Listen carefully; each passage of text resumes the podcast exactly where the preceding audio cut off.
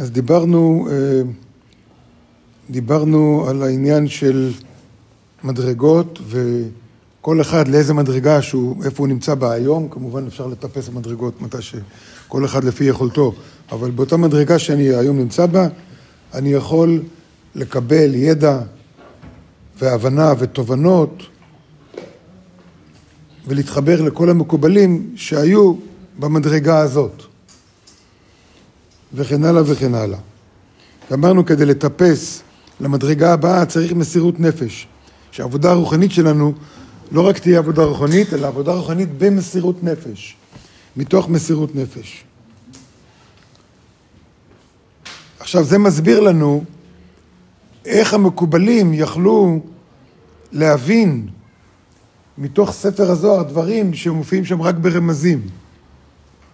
איך הרב אשלג יכול היה לפרש את הזוהר? לכן הוא כותב כאן, באמצע עמוד 136, ולפיכך, כותב הרב אשלג, לפיכך יכולים בעלי ההשגה, כלומר כל אחד איזה מדרגה שהוא השיג, לחבר ספרים ולרשום את השגותיהם ברמזים ומשלים. ברמזים ומשלים. מה זה עוזר לנו שזה ברמז? למה לא להסביר? מפני שהוא אומר, הם יהיו מובנים לכל מי שזכה לאותם המדרגות. מי שהגיע למדרגה הזאת, הוא יבין מהרמזים האלה את כל הדברים בצורה מאוד מאוד מפורשת, כי הוא הגיע למדרגה הזאת. מי שזכה לאותם המדרגות שבהם מדברים הספרים, ויש להם, עמהם, השגה משותפת, אבל מי שלא זכה בכל כמות המדרגות כאותם המחברים, לא יכול להבין רמזיהם. סליחה, זה יכול? לא יכול להבין את הרמזים שלהם. לא, לא יכול. לא יכול. כי מי שלא, מי שלא זכה, מי שלא היה במסירות נפש, מספיק להגיע לאותה דרגה. זו הסיבה שאנחנו קוראים את הרב אשלג, לדוגמה. והרב אשלג יחסית פשוט, לפחות במאמרים שלו. המאמרים הם יחסית פשוטים, וקוראים ואני מתלהב, וואו, את זה אני מבין, וואו, איזה פה רעיון יפה, וואו, איזה רעיון יפה כאן. ואז אני קורא, עוד פעם, פה אני לא מבין את הקטע הזה. ועוד קטע של הרב אשלג, אני לא מבין, מה הוא רוצה להגיד לי פה? אז אני קורא, בסדר, אני קורא ואני הולך הלאה, אבל לא הבנתי, לא הבנתי. אני מתלהב ממה שכן הבנתי. ואז אחרי חצי שנה, שנה, אני חוזר לאותו מאמר, פתאום אני מבין יותר. פתאום אני רואה את זה, וואו, איך לא ראיתי את זה? פתאום דברים שהבנתי לפני שנה, אני בכלל מבין אותם ממקום אחר לגמרי.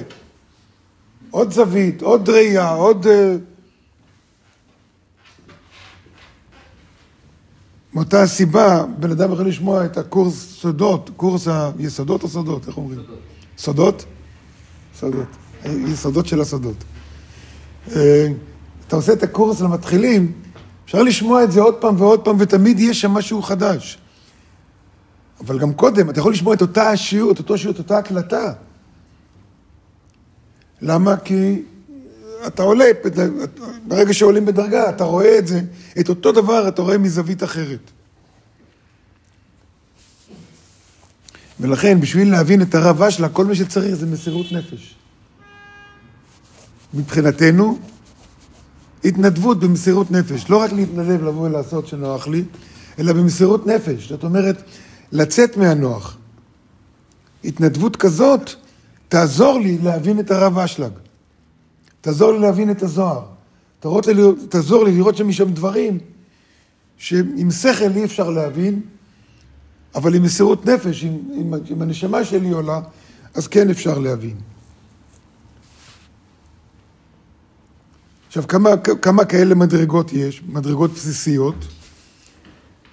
כותב הרב אשלג, וכבר אמרנו שהדבקות השלמה וההשגה השלמה מתחלקת לקכ"ה מדרגות, 125 מדרגות כוללות, כלומר שיש בזה גם חלוקה פנימית, ולפי זה, עכשיו בקטע החשוב, ולפי זה מטרם ימות משיח, לפני ימות משיח, אי אפשר להשיג בכל, את כל 125 המדרגות האלה. אי אפשר. הוא כותב פה אחרי זה, חוץ מדורו של רבי שמעון בר יוחאי, לאורך כל הדורות, גדולי המקובלים, הענקים שבענקים, לא יכלו להשיג את התמונה המלאה. היה יוצא דופן אחד, הארי הקדוש, היה יוצא דופן, אבל גם התלמידים שלו לא השיגו את זה במלואו. אף אחד לא.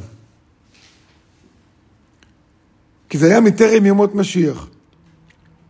מטרם ימות משיח אי אפשר לזכות בכל קכ"ה המדרגות. הוא אומר, יש שני הבדלים בין כל הדורות והדור של משיח. שני דברים ברורים יבדילו בין הדור הזה של משיח ובין כל הדורות האחרים. אחד, א', שרק בדורו של המשיח אפשר להשיג את כל קכ"ה המדרגות. רק בדור של המשיח אפשר להגיע לכל 125, ולא בשאר הדורות. שאר הדורות מה היה? היה מקובל זה שהשיג כך וכך, היה מקובל אחר השיג כמה אחרים. כל אחד השיג איזושהי כמות מסוימת מ-125 מדרגות. כמובן, אם חיברת, חיברת את כולם יחד, אז היה לך תמונה שלמה. אבל בן אדם אחד לא יכול היה. שבכל הדורות, והדבר השני, שבכל הדורות, בני העלייה שזכו להשגה ולדבקות, היו בודדים. היו בודדים. זאת אומרת, מה שהוא רוצה להגיד כאן, שרק בדור של המשיח יש פתח לכל מי שרוצה, כל מי שמוכן להיות במסירות נפש.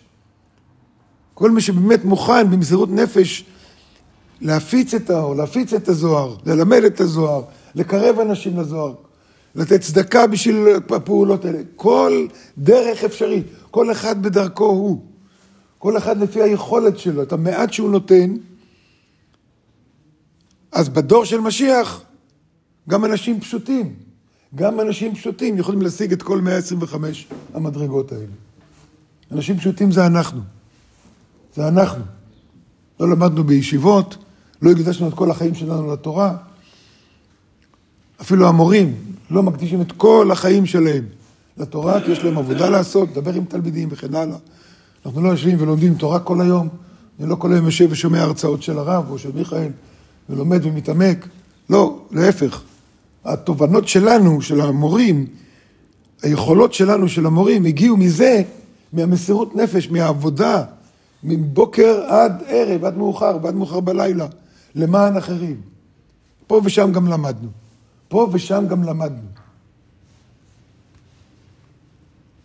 אבל רק בדור של המשיח אפשר שאנשים פשוטים כמונו יכולים, יכולים.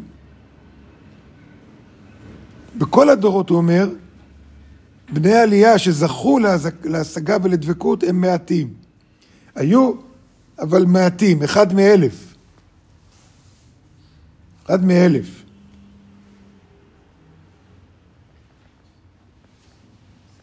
חוץ ממי? אמרנו חוץ מהדור של רבי שמעון בר יוחאי, ונדבר על זה בהמשך.